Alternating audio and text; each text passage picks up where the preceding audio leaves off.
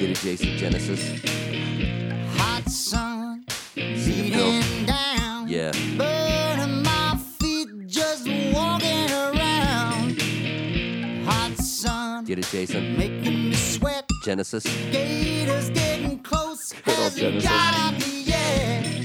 I can dance. I can talk. only thing about me is the way that I walk. Okay, go ahead, Jason. All right. Welcome to the weekly deep dive podcast on the Add On Education Network. The podcast where we take a look at the weekly come follow me discussions and try to add a little insight and unique perspective. I am your host, Jason Lloyd, here in the studio with my friend and the show's producer, Nate Pfeiffer. DJ Nate Pfeiffer. DJ Nate Pfeiffer spinning Genesis up, lover. spinning us up some Genesis. Get it, for I, everybody? Genesis. I, I, I was kind of hoping it would be like a, a Nate Pfeiffer cover. Look, of, of I didn't Genesis. have. I was honestly going to try to do something of that this week, but I have been swamped with work, and so I'm sorry I wasn't able to make it happen. No, it's all good. I, in fact, this week there's so much content. I, I'm really excited. We are talking about the flood, Noah, the ark. What were the people like before the flood?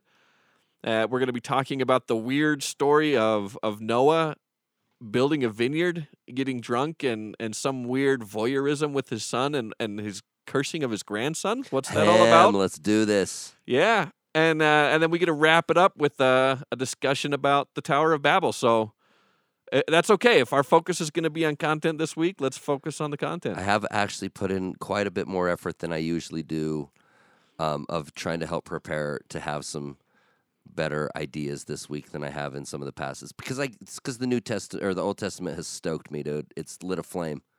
It's it's been fun, and we keep hitting these recurring themes. Uh, we said it at the beginning of the year when we introduced the Old Testament. Uh, the Old Testament has more references to atonement than than any of the other scriptures that that we've been studying. And not only do we see it blatantly, as we'll get into the law of Moses and we'll see about Redeemer of blood and atonement and how that all plays out, but I hope you guys with I mean Nate and I were just talking on the way over here how much we see this play out. I mean, uh, just a quick recap when we talk about Adam and Eve and their nakedness being covered, uh, atoned for, and we talk about uh, city of Enoch as as this idea of restoration of Enoch making it back into paradise, if you will, and we're going to see even more atonement themes when we get to the ark today. All right, let's talk about the people at the time of the flood. And and here's some perspective to keep in mind. The real tragedy here was not that the people were destroyed. Everyone dies. The, the righteous, wicked, death is going to happen to all of us. That's not the tragedy.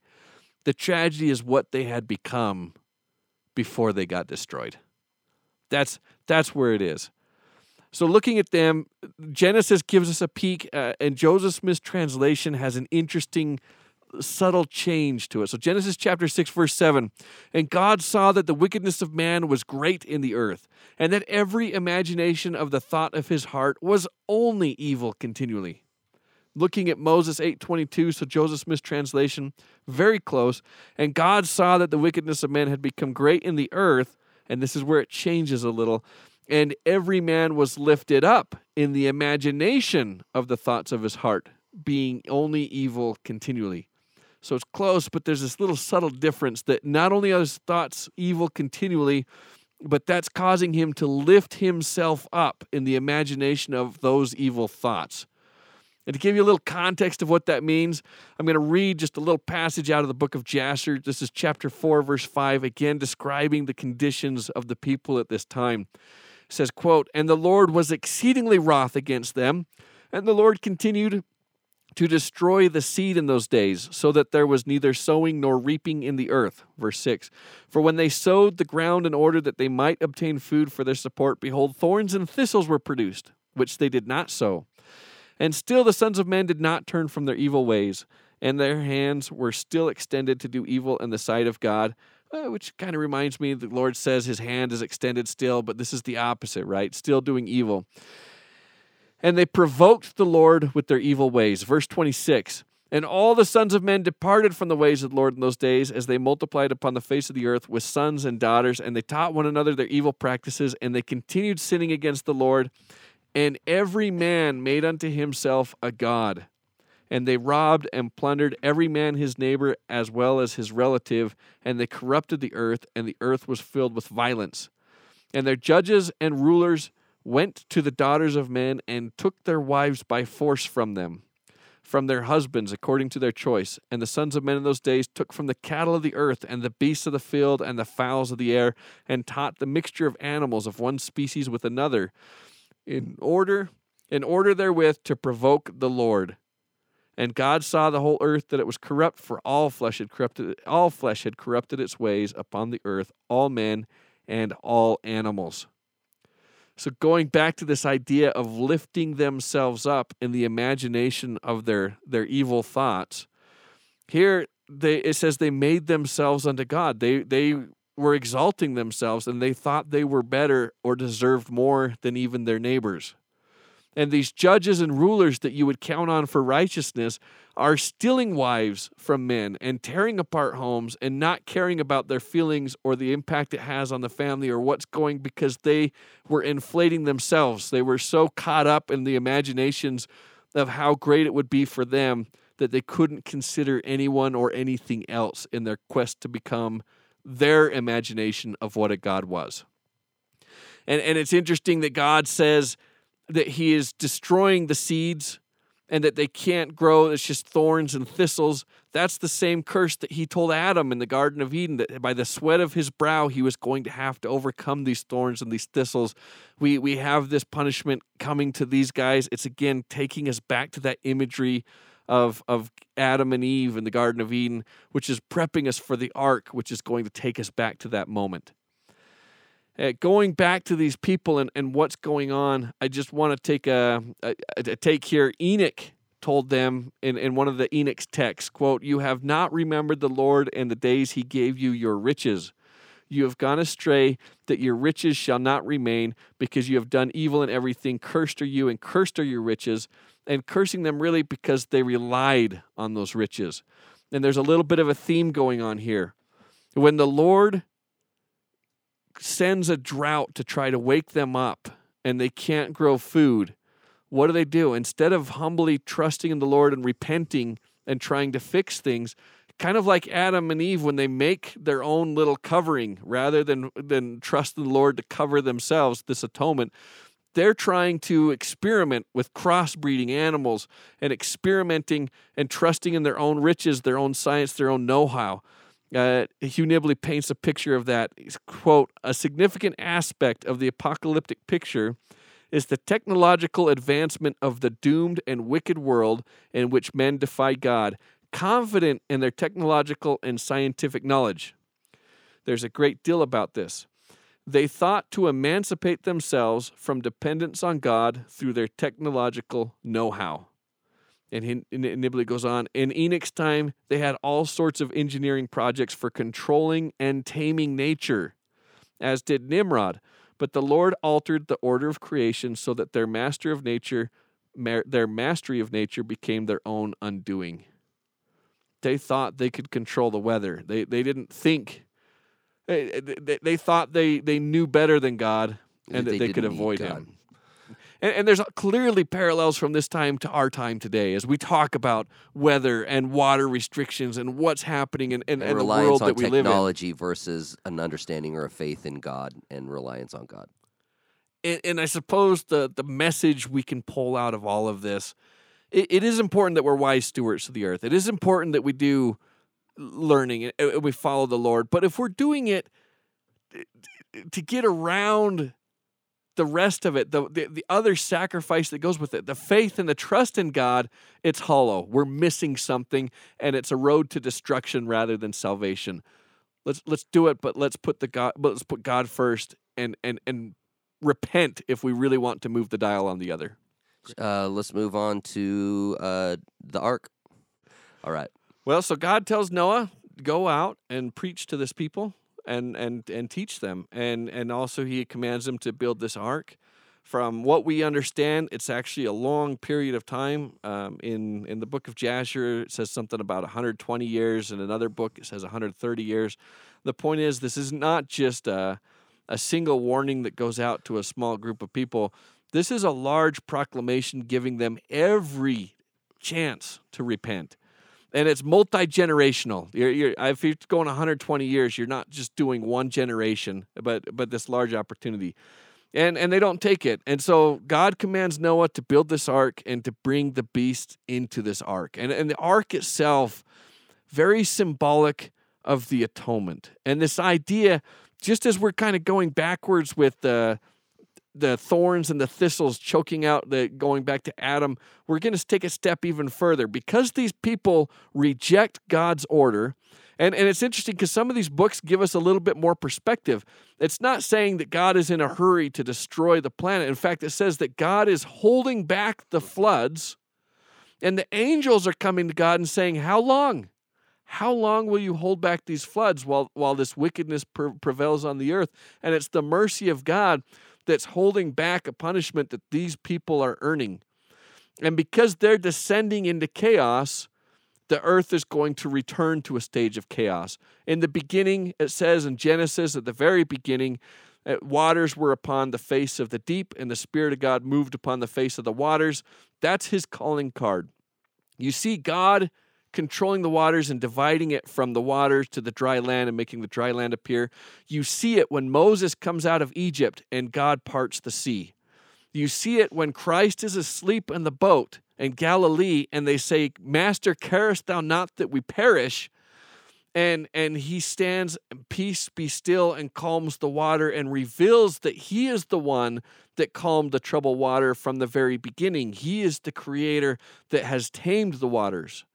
And he is not so much sending the waters to destroying the people as much he is letting the waters go back into their place. He is he is he is stepping back as the protector, not able to protect the people that he loved because of their disobedience and the chaos is returning.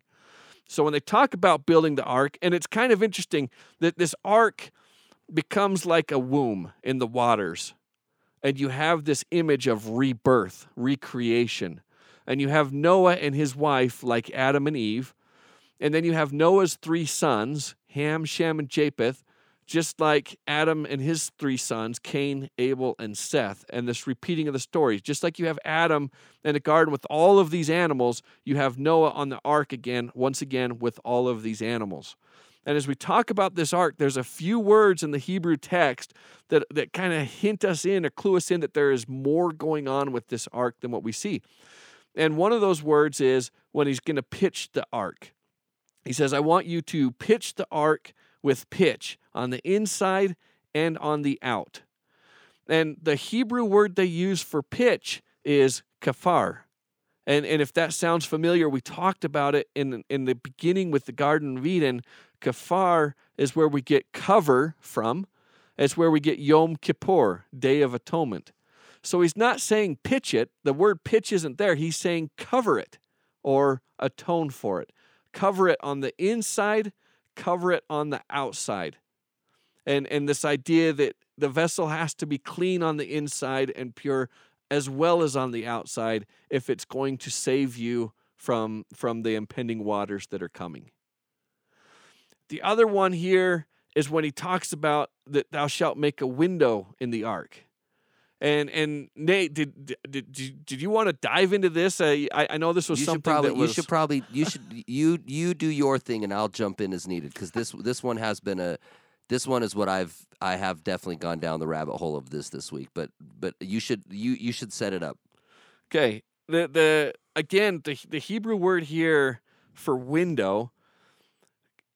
It, it, it doesn't necessarily mean window. It comes from sohar, sohar coming from the verb zahar, and, and zahar.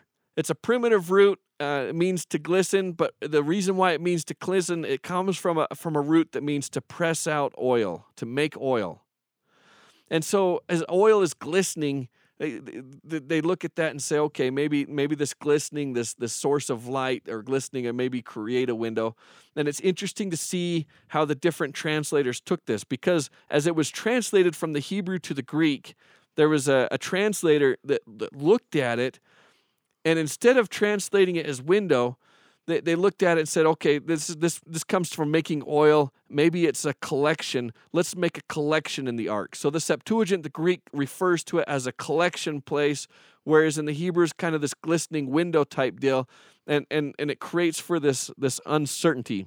But there was a, a translator, Jonathan ben Uziel, who who was one of uh, Hillel's Hillel's students, meaning that he was alive at the same time as Christ. So he was he was here on the earth, same time as Christ, and he takes this word and, and he's not translated as a collection, he's not going to translate it as a window, but he actually translated it as, as, as a stone. And, and he has this idea that, that this stone Noah, Noah had collected from the river Sidon that they took to illuminate the ark while they were in it, which obviously has its interesting ties with, with the brother of Jared and the story there. And, and as we're talking about Jonathan, I, I wanted to kind of hit something that he said as far as, as, as he was translating. It says, when he wished to procure a translation of the Ketuvim, the writings, so the, the, the, the Old Testament's divided to the, the Torah, the law, the Ketuvim, the writings, and the Navi, the prophets. So as he was translating the writings, Ketuvim, a divine voice was heard telling him that which he had done was sufficient for humanity. So he relied heavily, uh, heavily on inspiration from the Lord, and, and he, he's the one that kind of gives us the source of, of this idea of a stone being used to light up the ark in, in there. But it's fascinating that this stone this this idea of, of of light, whether it's a window, whether it's stone, also comes from the same idea of a stone that's being, or excuse me, of of, of oil that's being pressed. So I, will I'll take us this far, Nate. Why don't Why don't you no, jump I- in? That's fantastic. That's I mean that's really incredible insight. I I I don't know if I have a lot more to add to that, other than I um, I've been listening to I've started listening to a lot of um, rabbis like daily like uh, Jewish rabbis daily thoughts or podcasts or whatever, and one that um, I found through I don't know some Reddit page suggested Rabbi Rabbi Lord Jonathan Sachs. Have you ever heard of him before? I have not. He's awesome, British guy, um, and he's been ma- for sure my favorite listen. But he gives us these little ten minute daily things, or even less sometimes. But um, I actually found one where he was talking about the episode was called like the light of the ark, and he he talked about both of those things and about how how both a window and a stone both make sense and and he said what can what is the symbolism of each? And is there a reason that that we should learn a lesson from each of those things right? The stone a stone a luminous stone that can light from within or a window that that can be you know uh, that during the middle of the day that the sun can be the light right? And his he he proposed um, kind of this really beautiful, profound thing, which is this is that there is so much that we can gain from God through science, right? Or looking out, looking into the heavens, looking into nature, um, and that. Um, and and kind of as I was reading this, it made me think a lot of Moses and Abraham and, and a lot of the other prophets. The visions that when God would show them these visions, he would he would say, "Hey, look look at the stars and look at these look at these worlds without number that I have created." And why would he show him that, right? Um, other than unless there's a purpose, unless there's a be- lesson to be learned from that, right? And this idea that if it was a window, um, it could at least represent the idea of looking to the stars for light, looking to the sun for light. And as again, like I know that he is a you know a Jewish rabbi and doesn't see the sun as the same symbol that we do, right? But that even in nature, the one thing in nature that's still giving us light is what, right? The sun. the sun but that the but that there's also when during the flood when the sun was covered up because of clouds and rain clouds and stuff like that that there was a light that you could find within you right and that that this vessel or the word as I, it- it can be translated as too or or as I like to look at a lot of these things even us as humans, right? These these vessels, these perfect combinations of both nature and science and and one side of God's creation plus the breath or the word of God within us, right? The spiritual side of that. We we are the combination. We are the marriage of those two. That that this luminous stone um, or the light of or the light of God is something that can also guide us and and shine light in that and that the idea is is that to, to know God and to learn God and to understand God, there's there's things that you can learn from looking outside, and there's so many things that you can learn from from within, right? Mm-hmm. Um, and and a lot of uh, and and it, again, it just made me think of a lot of even stuff that we've read to this point, right? Th- this idea between this idea between science versus religion, or or the idea that God is the perfect marriage between you know science and spirituality or science and religion right and we talked about it a little bit on the way over you know what is the first what what was what was adam promised that that messengers were going to be sent down to adam to from god to give him what A further light and knowledge. a further light and knowledge, right? And when we're taught that, um, we read about this all at the time in Doctrine and Covenants of, of both wisdom and knowledge, you know? And it's interesting that, that light and knowledge, if they were the same thing, then it would be redundant that those things were said, right? And, but it's like, oh, well, maybe in this context, oh, Adam was being taught science and religion, right? And and even Satan, like his snarky, oh, you want religion?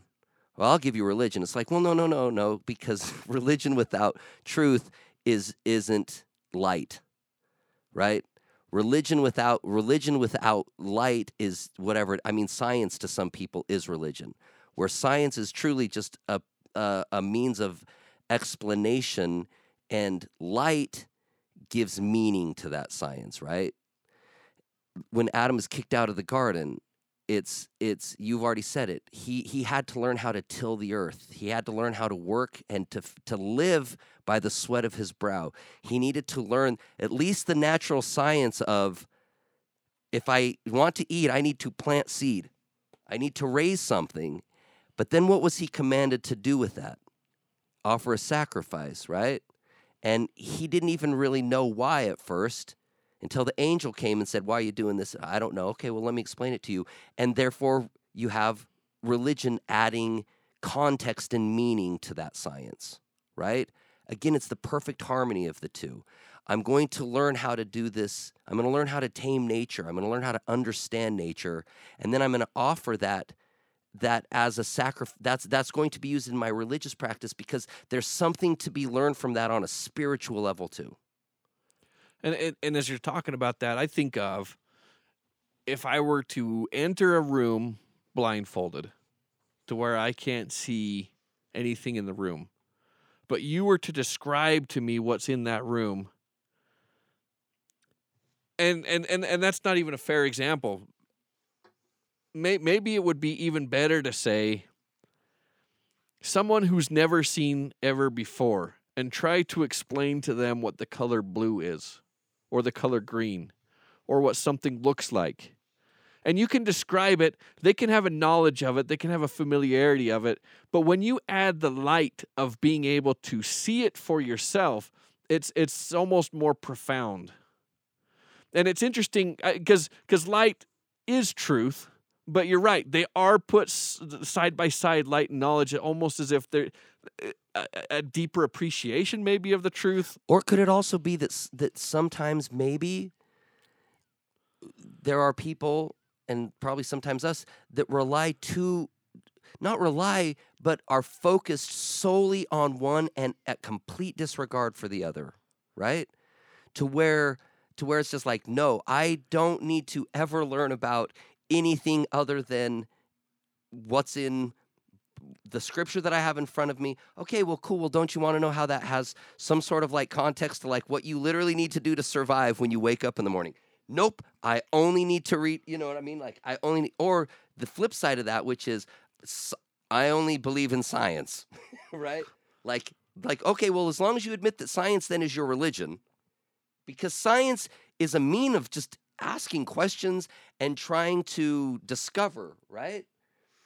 And so, I, I not to cut you off, but but that's but the thing is, is like I think that those things are always put side by side, clearly for a reason. That is, if you want to actually further understand the universe, and if you truly are committed to this idea that we can become gods after this life, you're going to have to understand that that science was used in creating this universe on some level.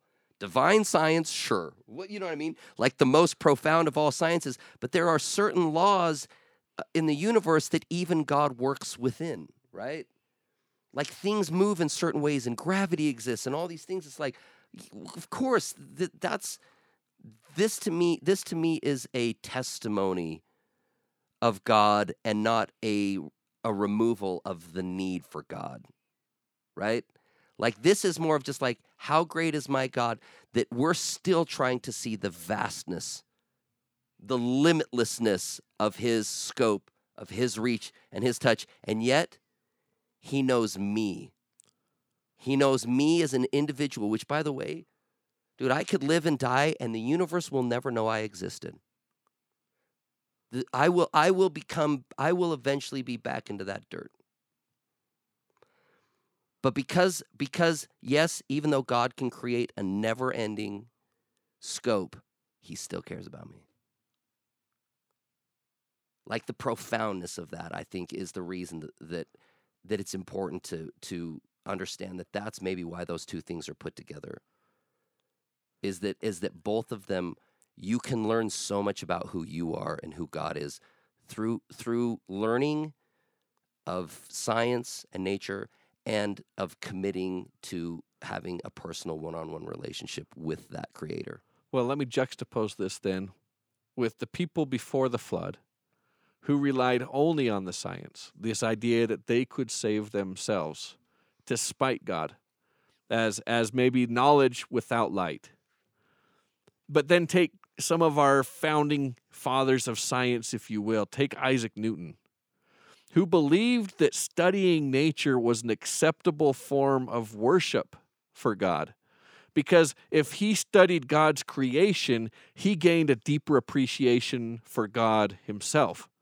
Right? So he's coupling that knowledge not to replace the light, but in combination with the light to have a greater appreciation. Who, by the way, wrote more papers, more arguments in scripture and religion Mm, than math and right. science combined. That's right. See, And- that's that's that's a that's a perfect point. And again, I'm I'm going to let you go. My last thing about that to what you just said is, and again, the opposite of is like, yes, we rely on God completely. Yes, great. But what does God tell you to do? What did God tell Adam to do? Go work. Go work. Go learn. Go Go learn. You need to literally go learn how this earth that now instead of just producing all of these great things without you having to do anything, now instead is going to produce thistles, thorn, and things that are going to choke out all of your hard work unless you can learn how to tame it.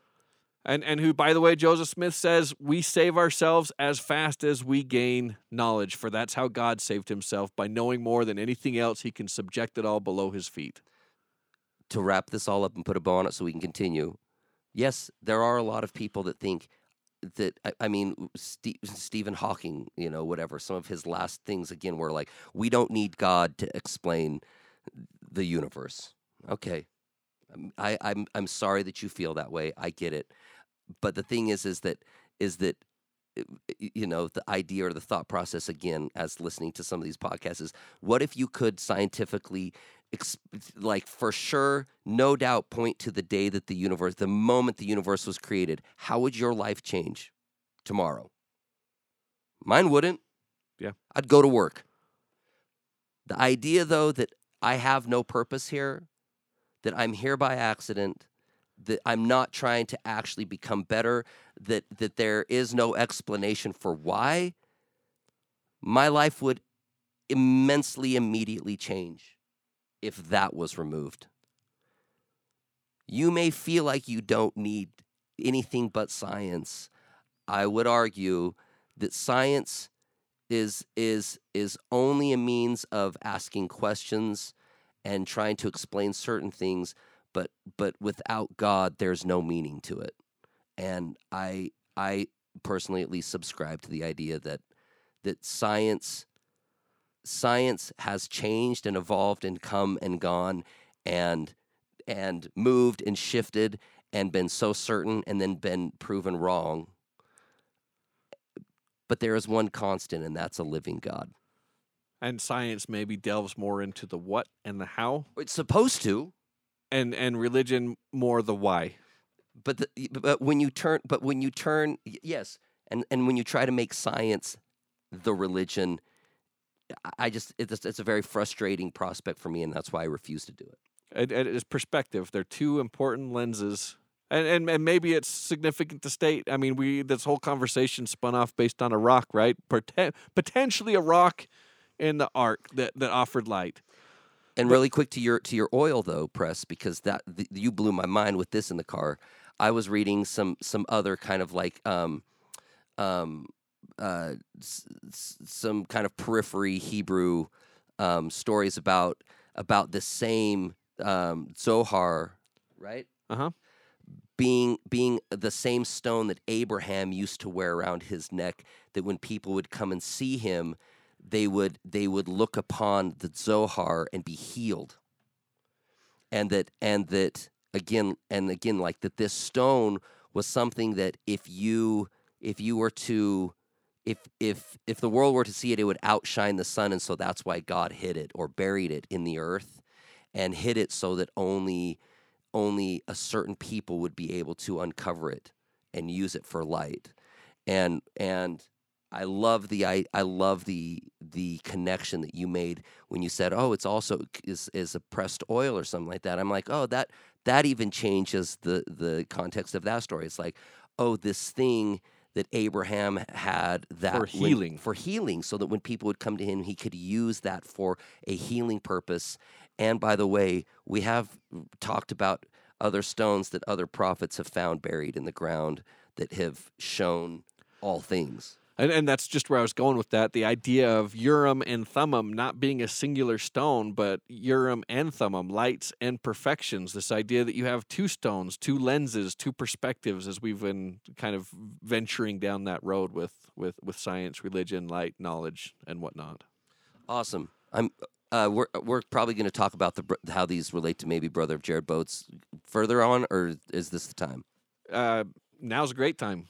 I only the only the only connection I just wanted to make to this real quick is again like we talk about how uh, you know these arcs or these boats kind of have a relationship to us and maybe our bodies, right? This idea that and even like these the ark of the covenant and you've talked a lot about this before about these these things that carry within it. Now we know uh, covenants, okay? These these vessels that we have by the way that at least with the the the brother of Jared their boats, you know, had the the hole in the top and the bottom so that scientifically like you brought up too you know you fill you you get the air pressure correct in these by letting air in so that you can pull the bottom off and scoop out all of the various waste that's probably happening inside these boats right? But what's lighting these boats from both the inside and the outside it's similar things right? There is something that yes i'm sure on calm days everybody was probably thrilled to get a little bit of the natural warming light that is the sun by maybe my maybe taking that top off and just like hey this is great right? But then on days when it was when it was being tossed around or being submerged that they would still be able to have the light with inside the the boat as well. And again how this relates to this idea of you know us as beings one cleansing the inner vessel and and the construction of these being those things and again just outside light how, which is by the way amazing and I, there's nothing better than being out in the warm sun and enjoying this beautiful natural source of heat and light and energy that God has created, but that there are dark days that we all have that sometimes it's hard to see that and it's hard to feel that. And what do we have given to us other than the light of Christ and then what we do to either magnify that light and grow that light within us for those dark days? Um, all right, that's all I got on that. And I'm glad you mentioned the brother Jared because he's he's not very long after this time period, and and it's interesting the approach that Nimrod and, and Babel, he's building this tower because if God's going to send waters to the earth again and, and flood this out, we're going to be high enough that we can survive this another time, right? This idea of trying to bypass God. You should highlight what you just said because that's a very profound thing. Stay, continue with the thought, but like that's I, I'm just saying, don't just skim past that because the Tower of Babel, I think, has a lot of really incredible, profound metaphor and symbolisms. And so the one that you're talking about is you're you're suggesting one of the reasons this tower was being built was to to avoid destruction a second time to prove God that we're we're going to make gods unto ourselves. because I don't think everybody has thought. I had never thought about that till you brought it up. Because I was always just like, oh, this was just a tower. I mean, we're kind of taught, oh, this is a tower for people to climb because they think they're going to get to heaven. And the more you actually read the story, I don't think it's. I, I mean, I, that that's part of it. But what what you just explained was like, oh no, we don't want to become more righteous so that we don't get flooded out again. how, how do we find a shortcut? It goes What's all the back to the same deal. Like what? What and can by the I way, do to spite God or to tempt God or to to provoke, provoke God God again, Again, again. again. Sure, send the waters again. And and We've who already gets built this tower. and who gets the waters? It's not Nimrod. It's not Babel. Jared gets sent back into the storm. Ironic enough, Jared is the one that has to deal with the flood. And you know what? It right, doesn't harden it him doesn't, up. It doesn't faze him. Nope. Hardened him up. he was because he's because he brings his light with him and he trusts in the Lord. It doesn't matter if the storm comes or not. You don't have to you don't have to lean on your own riches. You don't have to lean on your own learning. Lean on God and he'll get you through it. Yep. And and the Hebrew word for heaven is shamayim. Mayim Ma'im means water, Shah means there is. Shamayim is there is waters. And if you're going to pass through the, the, the, the heavens to get to where God resides, you pass through waters. And this idea that Noah is passing through these waters, eh, he's, he's taking his journey to paradise, to heaven, back to Eden, this restoration, this atonement idea one more time. And you see it with Enoch, and you see it with Lehi, and you'll see it with us.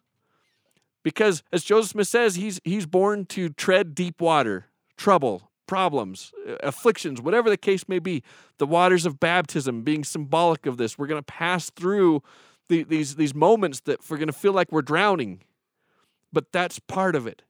That's part of what it takes to get to the other side. And, and, and by the way, that's why they call it the Ark of the Covenant, is if God is coming to here and he's passing through these waters and meeting us, they have this ark that he sits on. Go go look up the facsimile of Abraham and the pearl of great price and look in the upper right hand corner and see the boat with, with someone sitting in it and look at the description. It says God sitting on his throne, which is a boat. And these Babylonians on their Akitu festival, and they would have a, a miniature boat that God would sit on in his, the temple, and they would take him out of the miniature boat into a full size boat and transport him through the city on the boat. And some of these pagan temples would have tie up posts on the roof of them mm. for these boats to anchor themselves to because there is water that you have to pass through to get where God resides today. It's kind of this interesting concept going back to Noah and these waters and passing through these waters. And again, the, the ark is like a womb. And, and in a womb, you're surrounded with waters and you're delivered out of the waters. And so he's being born again. The earth is being baptized. And this idea that we all need to be born again to get to that heaven. We, we go through something similar to Noah. Powerful imagery. Great imagery. I love this stuff. And and the ark itself that, that I mentioned Noah according to to one of these books as they're talking about how he's building the ark he takes this platform of wood and a wooden mallet and he strikes it 3 times. It- it's kind of this interesting Mm. imagery and the ark itself is built 3 levels and, and, and you can kind of look at that and compare it to this idea in the temple as you're going through the three different levels the celestial, terrestrial, the, the lighting and the atmosphere changes. This idea that this ark embodies it. And I just wanted to read this is again from the book of the Cave of Treasures, this description of, of life inside the ark, if you will. And it gets, by the way, and it gets more light the closer you get to the top, Yes, absolutely. where either that window or that luminous rock is being hung. Okay, sorry, Mhm. keep going.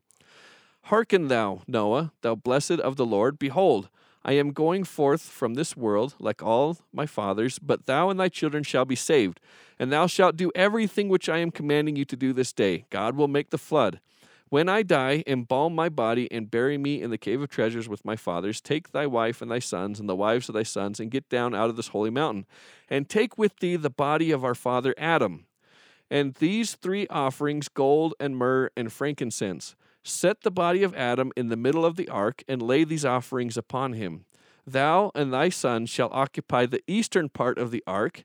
Thy wife and thy sons' wives shall occupy the western part thereof. Thy wives shall not pass over to you, and you shall not pass over to them. You shall neither eat nor drink with them, and you shall have no intercourse whatsoever with them until ye go forth from the ark. And I can't, I, I just, fascinating to me to think of this, this aisle and the men sitting on one side of the ark, the women sitting on the other side. And oh, by the way, at the head of them sits the body of Adam, which is symbolic here of, of the body of Christ with the gold, the frankincense, the myrrh in this. It, it, if you think of this as a coffin or an altar, Altar. that's going to come and atone for Adam. Th- This this imagery again. That that here within this ark you have this idea of a temple-like setting where where you can find sanctuary, where you can be atoned and and and, and find this restoration that'll get you through the waters and deliver you back to paradise.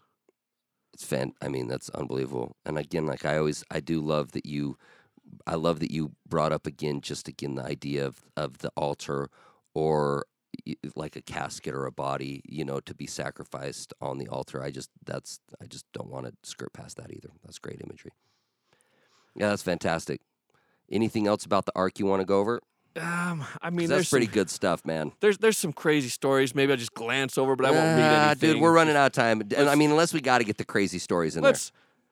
Do we need we because don't we haven't we haven't even done tower of babel yet There's all sorts of fun things in there, guys. If you want to read about the Tower of, uh, excuse me, the Noah's Ark, uh, hit us up, and I can send you all sorts of references and crazy. Jason told me some of the great stories before, and I, they're, I mean, they're fun, but there's so but they're much. not powerful. They're not. Pow- I mean, so I mean, we haven't even gotten to the tower. Is it Babel or Babel? What do you call it?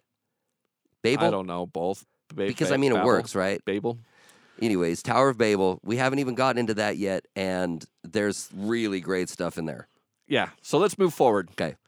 I I want to get to the story of Noah after he leaves the ark, and Should we do this before or after the Tower of Babel? before. Okay. Th- this sure. to me is the highlight. Okay, well then let's do this. Th- this is the greatest part, and and I don't know why it's the greatest part because it's actually No, I think it's from what you've told me. I think that it's a really good, interesting, and probably helpful thing for a lot of people that, like me that before this I didn't really understand why on earth the story kind of has been understood the way it uh, is. this is one of the most confusing stories of the scriptures. I get asked about this all the time, I, and and I don't know that I had a great answer. But as I've studied this and looked at this, and and and and not finding an answer outside of the Bible, I, ironically enough, it was the Bible itself that answered the question for me. Inside the Bible, I was able to find exactly what was going on.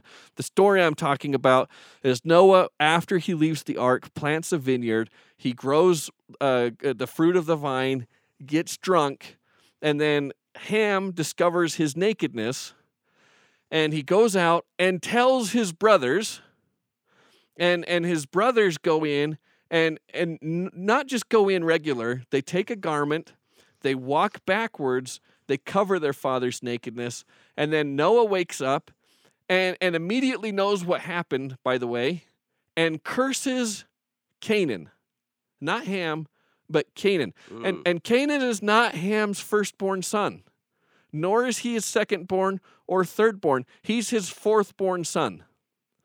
So I think the question here is what did Canaan have to do with any of this? Why did he get cursed? Uh, for for what Ham did, and, and and what does the story mean? Why is this even included? There is so much that didn't get included in the Bible. Why is this part of the scriptures? So, let, let's dive down this. Okay. There there is rabbinical tradition, and and let me let, let maybe maybe it's just good to read some of these verses so you you can see exactly what some of the issue is when they're talking about Noah waking up. Verse 24, this is Genesis chapter 9. And Noah awoke from his wine and knew what his younger son had done unto him. So there's a couple different interpretations.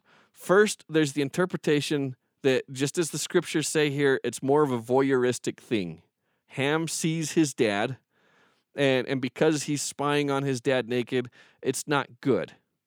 Right? The problem with the voyeuristic translation is going to the verse that I just read.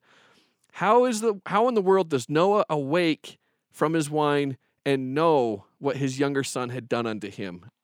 You you don't know if somebody came and looked at you while you were sleeping. Okay. It's true. And, and, and he says, done unto him. So Ham had done something to him. Right? So the, the, the, voyeuristic doesn't hold water. It also, there's no tradition or custom in all of the scriptureness that warrant your, your fourth son being cursed for spying on your parents. Uh, That's just too weird. So the rabbi's trying to explain this, and I think I think they take too weird in another direction, but it does it does fit in some senses because it says what their son had done to him, what Ham had done unto him. They look at it as castration. They hmm. say that Ham went in, castrated Noah as a kind of a power play, and and because Noah had three sons but couldn't have a fourth, Noah curses Ham's fourth son so that he could have his three sons but not uh, but the fourth wasn't going to be prosperous. That's that's what the rabbis say. It does answer the question of why Noah would have known immediately waking up that something had been done to him, Yes. and it does answer the question of why why Canaan gets cursed. Although eh, not very well. No. So I I don't I don't buy it. I don't like it. I think it's a stretch. Okay. So, as I was trying to better understand this, I I turned into Leviticus and and I found some very interesting verses. So let me let me read to you Leviticus Okay, Leviticus chapter 18 and we're going to go to verse 19 and 20 and hopefully this makes a little bit more sense. Also, thou shalt not approach unto a woman to uncover her nakedness, as long as she put apart for un- her uncleanness. And then verse 20, moreover, they moreover, thou shalt not lie carnally with thy neighbor's wife. So you understand what's going on here? You shall not approach a woman during that time of month that she's she's out for uncleanliness. Neither shall you lie with and so you get this idea that uncovering the nakedness is a polite way or a euphemism for saying lie carnally with. You shall not lie carnally with a woman. Mm, okay. And and if you go to Leviticus 18 and just read that chapter, y- y- you'll see it over and over and over again this idea that to uncover your nakedness, what's the purpose of taking someone's clothes off, discovering their nakedness, stripping them down if it's not intimacy? Okay. So going back to the story, this is this is some people interpret this that Ham molested his father. I don't think so. But but it is a, a it is a euphemism for an act. Again, because Noah says when he woke up, he realized what had been done. It's not just a simple viewing. But as we as we go to verse let's see, chapter 20 verse 20 um verse 20 and 21 and if a man shall lie with his uncle's wife he hath uncovered his uncle's nakedness Whoa. and if a man shall lie with his brother's wife it is an unclean thing he hath unco- he hath uncovered his brother's nakedness Whoa. so go back to Leviticus 18, verse 8. The nakedness of thy father's wife shalt thou not uncover, it is thy father's nakedness. Okay, now let's read the original scripture again. So if you go back, Ham uncovering his father's nakedness is lying with his father's wife. Just as it says in Leviticus 18, if you uncover your father's wife's nakedness, then that is your father's nakedness. Or if you lay with the, the your father's, or if you lay with the father's wife, it's uncovering their. Yes. If you lay with your father's wife, it is uncovering your father's nakedness. So when he says he discovers his father's nakedness, he's laying with his father's wife. And there's a reason for that. If you go back again to, to the original account here with Noah, Genesis chapter 9, so I'm scrolling back out of Leviticus. I say scrolling, but I'm flipping pages. I'm old fashioned that way. the analog version, not the digital version. Yeah.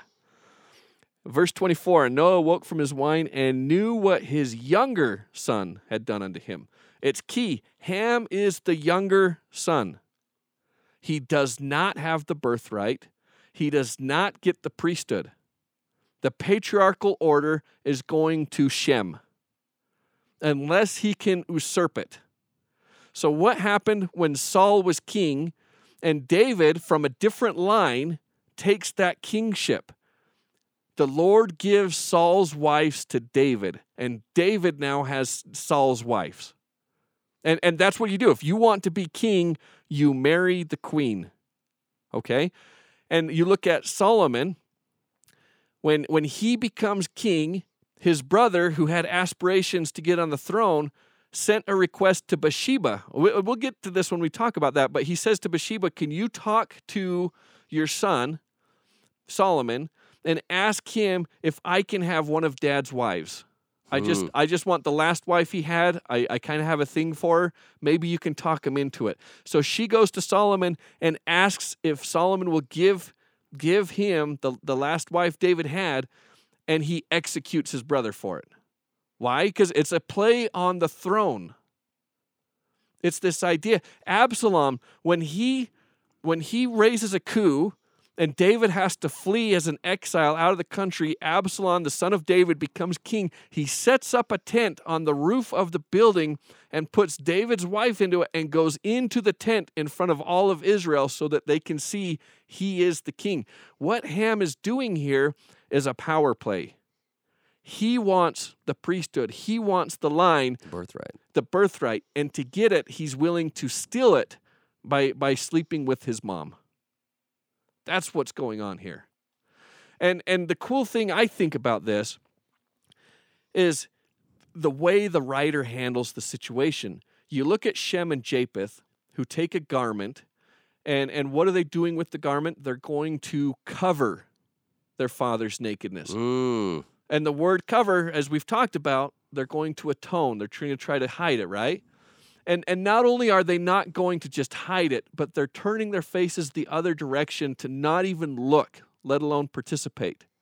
So as they walk backwards to cover it, to try to hide it, so I think that's what the author is doing here. Rather than make this the scandalous account and bring shame upon Noah's wife, the author is covering what happened by making it seem like a voyeuristic account, like he saw his father's nakedness. Noah's wife isn't even mentioned anywhere in here. It's like he's looking the other way and doing the best he can to try to cover it. But this is an important part of the Bible because Ham making this claim, which, by the way, is why he would go out and tell his brothers. Why, why would you do that? Why would you say, hey, guess what I did or guess what I saw?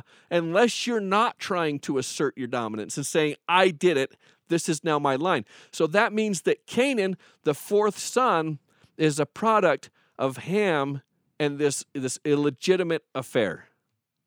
That's why, now, now note, and, and you read it in the book of Moses, Noah curses Canaan Mm. to the priesthood because now Canaan is trying to claim legitimate claim that through Ham's usurping this through this affair, he is now the legitimate line. And so Noah has to curse him to the priesthood to set the record straight and say, no, Shem is the birthright. You're not getting in line and cutting in front. And, and again, this idea of, of, of Satan trying to talk him into taking this shortcut or getting in there to become like God. Do what you can to, to cut in line and put yourself front first, No matter what it takes no matter what it takes. or how evil it is, what you're actually doing. And and the cool thing about the story is it's the way it's presented in the Bible. One, again, like I said, a lot of respect for the writer to treat the situation like he did. We're not making this scandalous. We're not making a big deal out of it. We're not embarrassing innocent parties. We're going to cover them as much as possible. But you have a chiasmus. And we've talked, maybe we've talked about chiasmus. We did a lot in Doctrine and Covenants. Yeah, for those who are new to this and, and a chiasmus, you're you're you're you're saying an event and, and then the next one and the next one, and then you're reversing the events in backwards order again, getting back to where you started. So the first shall be last, then the last shall be first. So the last goes together in the middle, and the first goes together on the outside bookends. In this case, what started off that, that made God so angry with the, the children of men was that the sons of God went in unto the daughters of men. That's what started this chiasmus, and it's going to take the ark, this, this imagery of atonement, as we've talked about, and put this at the center of the story and finish it with, and, and right after, what happens? Now you have a son of man, someone who's fallen or doing something, going to a daughter of God, almost kind of reversing the roles, and, and, and again creating this the, the, the, this this this line of um what what what do you want to call it distaste or disrespect or or or bringing reintroducing this evil back into the world so so it's kind of interesting how it's put into the story that way Great stuff. but the reason why it's so important this is context here Canaan is the father of the Canaanites as we read the whole Bible and you see Israel constantly at odds with Canaan, it stems back to this Israel is descended from Shem, Canaan is descendant from Ham. They have this claim who has the authority? Who is the right line? Canaan uh, usurped it. And Shem is saying, No, Noah cursed you to that. This, the reason why the writer had to include it at the risk of embarrassing innocent parties was was to give you context for this feud that is going to spill out over the rest of the Bible between Israel and Canaan. And by the way, Ham's other son, Mitzrayim, the, the Hebrew word for Egypt is Mitzrayim. If you were to translate that Hebrew into English, Ham's son's name is Egypt. So you look at Ham's sons, Cush begets Nimrod, who creates Babel, which is going to be turning into your Babylon and he creates Egypt and he creates Canaan. And and the dealings for the rest of the book is Israel and their relationship with, With Babylon, with Canaan, and with Egypt. Yep. This is this is context. This is setting the stage. This is giving us the the the background to that relationship that we're going to be following through the rest of the year. Bravo.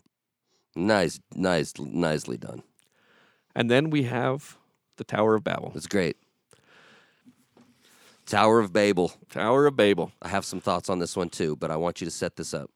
Okay, there, there's a few things. Let's uh, let's go into Genesis. Uh, uh, there's not a ton in Genesis. There is one word I want to kind of to hone in on this.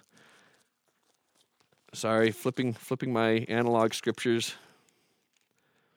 Okay, we talk about the Tower of Babel, um, chapter eleven, and the whole earth was of one language and of one speech. And and by the way, sorry, going going into chapter ten with all of the begatting. Mm-hmm. Oh, what? I know we skipped over a lot of begatting in this lesson. I mean, do we need to go back? Do we need Begats Part Two? Maybe two. Three, No, you four. don't. Okay, I'm just saying. No, I mean, we can make this as many as the Rocky series if we needed to. Oh, there's there's a lot of begats in the All right. Bible. Okay, going um verse 25 and unto Eber was born two sons the name of one Peleg for in his days the earth was divided was Peleg? the earth divided Peleg with a oh, G Oh, not the soccer player. and his brother's name was Joktan. And, and and this this thought of the earth being divided, I, I know a lot of people think Pangea and the continents separating. Maybe that's the case, but what I find interesting is if you look at these begattings and these genealogies, Peleg corresponds with Nimrod and the Tower of Babel. I tend to think in the days of Peleg, the earth was divided in the sense that all of the people, like in verse, uh, going back, and this is what kind of touched me off on this, chapter 11, verse 1, and the whole earth was of one language and of one speech. The earth was unified as one people, one language, one speech.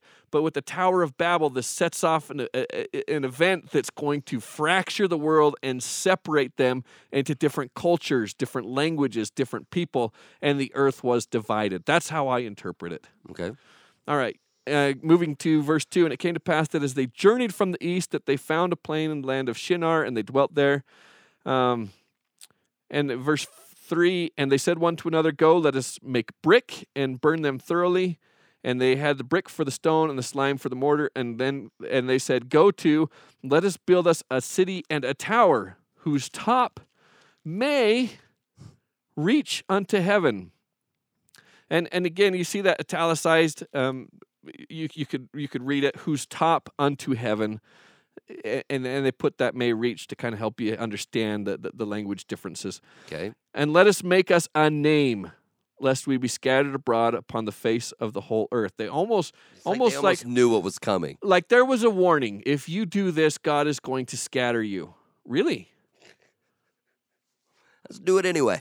let's find a this Let's find a way around this, though. going going back to the beginning with noah god says i'm going to send a famine really All right. Well, let's see to how we provoke you, we're going to show you why that doesn't matter, we're still going to make it work. let's find our way around a famine. Let's find a way. But because they say let us go by a name, I've heard people take this word, this this this one verse, and make a, a compelling argument that the Tower of Babel isn't as much a tower as much as it is a temple. That they're going here to to get a name and to storm the gates ahead to to to, to find a way to subvert the the ways of the Lord to get their own entrance into their, their own version, their own. I'm uh, glad that you used that word because when when I bring up my thoughts on this, I'm going to use that exactly what you just said, and I didn't even know you were going to say that, but you just made me feel even more secure in some of my thoughts. Keep going. Oh, oh, good.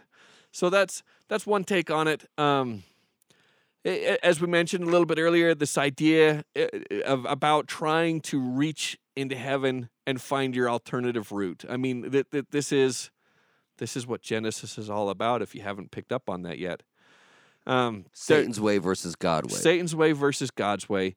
And and let's build a way. If God sends the floods, we we we've got a tower now. We can we can get above the floods. Do what you want. Do your worst. We're we're prepared now, right? What are you going to do now? But it's it's uh, kind of a cool story.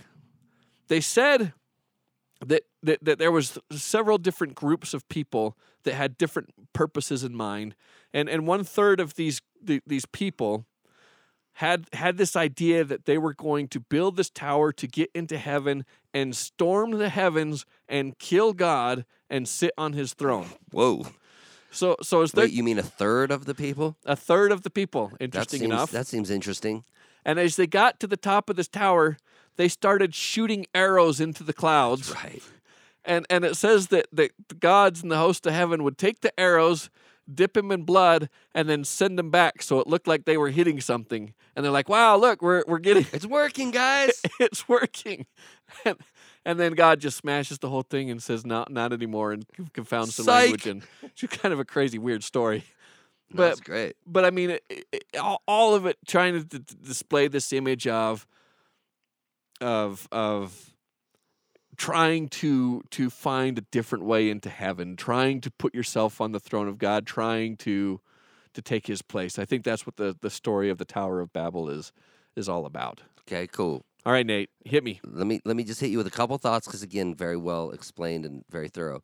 This the things that popped out the most to me with this story were, like we talked about, the not just a shortcut, but the but again another example of the false way or the or the or the twisted or wrong way of doing something that we're commanded to do, right?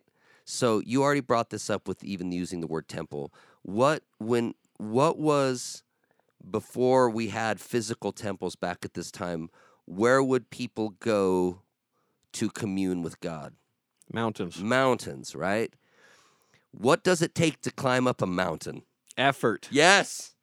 And sometimes weapons. and sometimes you know what I mean? Like Yes. and and and and and there's there's there is an effort that it takes to start at the bottom of something and climb up to the top of something. I've, I probably already mentioned this, but I, the, that fantastic documentary I watched, 14 Peaks, where it talks about um, where it talks about you know this um, this man from Nepal who who climbs just these you know the 14 highest mountains basically all- every, all these mountains 8000 feet and higher right Mm-hmm. and watching the the at a certain point on those high mountains that are that high what are you even dealing with weather-wise at that point Weather, oxygen deprivation. yes even the, the idea that is the closer you become the closer you get to god more the more physically the more physically exhausting it is just for our natural body to do right Uh huh. The And- sacrifice, the draining. Yes. And that if you're not prepared, if you're not prepared to do that, what happens to you? You die. If you're not prepared, if you are uh, the the the the, the, the potential the potential downside of not being prepared to climb that mountain to be in the presence of God is quite literally death Mhm. right? Who built mountains? God did. We didn't build those, right? Right. Now you tell me what what sounds like an easier thing to do. Prepare yourself, train, learn, be ready and climb up God's mountain in God's way and in God's time and how God wants you to do that, which is going to take an extreme amount of effort or as a community construct something that yeah may, might take effort to construct it but for what purpose so that you can take your man-made Your shortcut. cheap your cheap your cheap bastardized version of of what God built and the the majesty that God built and here's your cheap version to take the shortcut. That's your I, I look at this as once again it's like oh okay cool. Well uh, we're, we need to go to we need to go high up in the air to meet God. Well I don't want to have to do that hard thing so here we're just going to construct this and then any of us can go up at any time. And you look at this again as a temple even right? Like look like yes maybe we're not physically climbing mountains but I don't know about you but I would say it takes a tremendous amount of effort and commitment and personal sacrifice and commitment and effort to worthily go to God's mountains here, right? Or those temples here. That by the way are constructed in God's in God's way, right? To his to his requirements, to his standards, right? It's we don't use just cheap materials. We don't we don't do this the easy cheap way. No, those puppies are expensive. And it takes sacrifice from the members of this church to build those, right? Well, in the beginning, when they're crushing all their china to to, to put into the temple and to make it Amen. glisten, going going back to your the light. Yep. And and it's interesting the God commands us to build temples.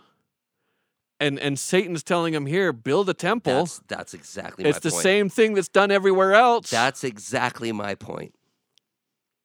Is that who? It's always again. It's it's sometimes the finest of fine lines between this being a righteous offering and being a wicked offering or an unacceptable offering. And sometimes it's the finest of fine lines, and it will always the the way that you can always know is who's commanding you to do it.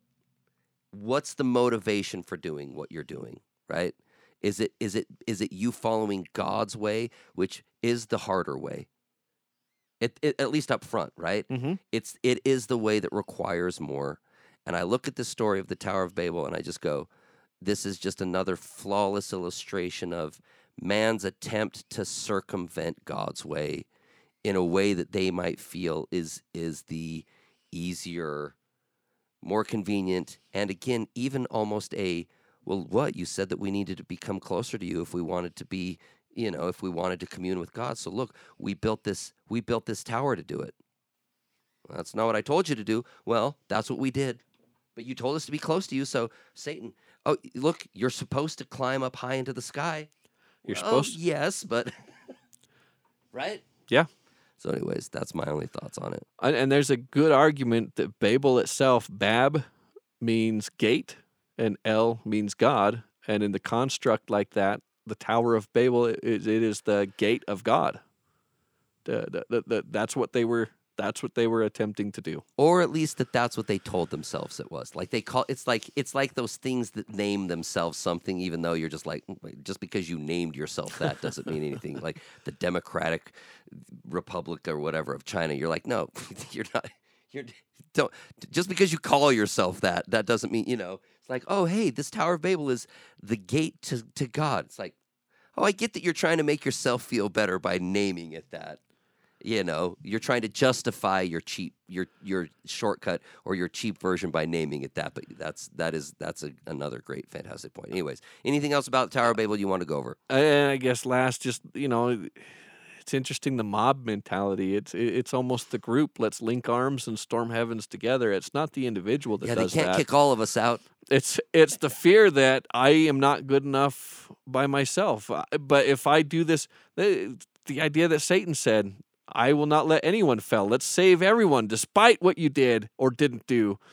Who cares? And uh, let, let's get rid of accountability. Let's get rid of what happened or what didn't happen. Let's just find a shortcut, another way in that doesn't require you to do what the Lord actually wants you to do. there it is good uh, good prep this week is there anything else you wanted to go over or, or are we uh, wrapping it up Hey, you know, I don't know if we've said this before, and maybe we did when we talk about Noah and this imagery of this this resetting the the Garden of Eden, the Adam story recreation. I find it fascinating that just like Adam, he's got his three children. One third is is going the other way and, and claiming their own authority, where two thirds become righteous. And you look at the blessing that Noah gives to Ham, or excuse me, well, to, to Ham, Shem, and Japheth. But he says that Japheth, that his tents shall be counted with Shem's tents. And and when you give the firstborn, the, the, the firstborn receives a double portion for their inheritance. Everyone receives a single one but the firstborn. And the idea behind this was if you've got sisters that don't get married or you've got to take care of the family, the firstborn gets a, an extra portion to take care of the rest of the family. And and in Ham or in Shem inheriting Japheth that's counted among his numbers, he's receiving a double portion. Which which like Christ, receiving a double portion, two thirds being double that of one third. And and you have the story of God once again being displayed right here on earth with with his prophets. Wow, just another power power insight there to wrap this up. I've loved this episode. Good work, Jason. Yeah, It's been fun. Okay, what are we talking about next week? I don't know. I was so I was so well hooked then, on Noah. All right, well then even- we've then I guess you're gonna have to discover that with us next week too, as our listeners. Um, anything anything else? Are we good? I think we're good. All right, until next week. See ya.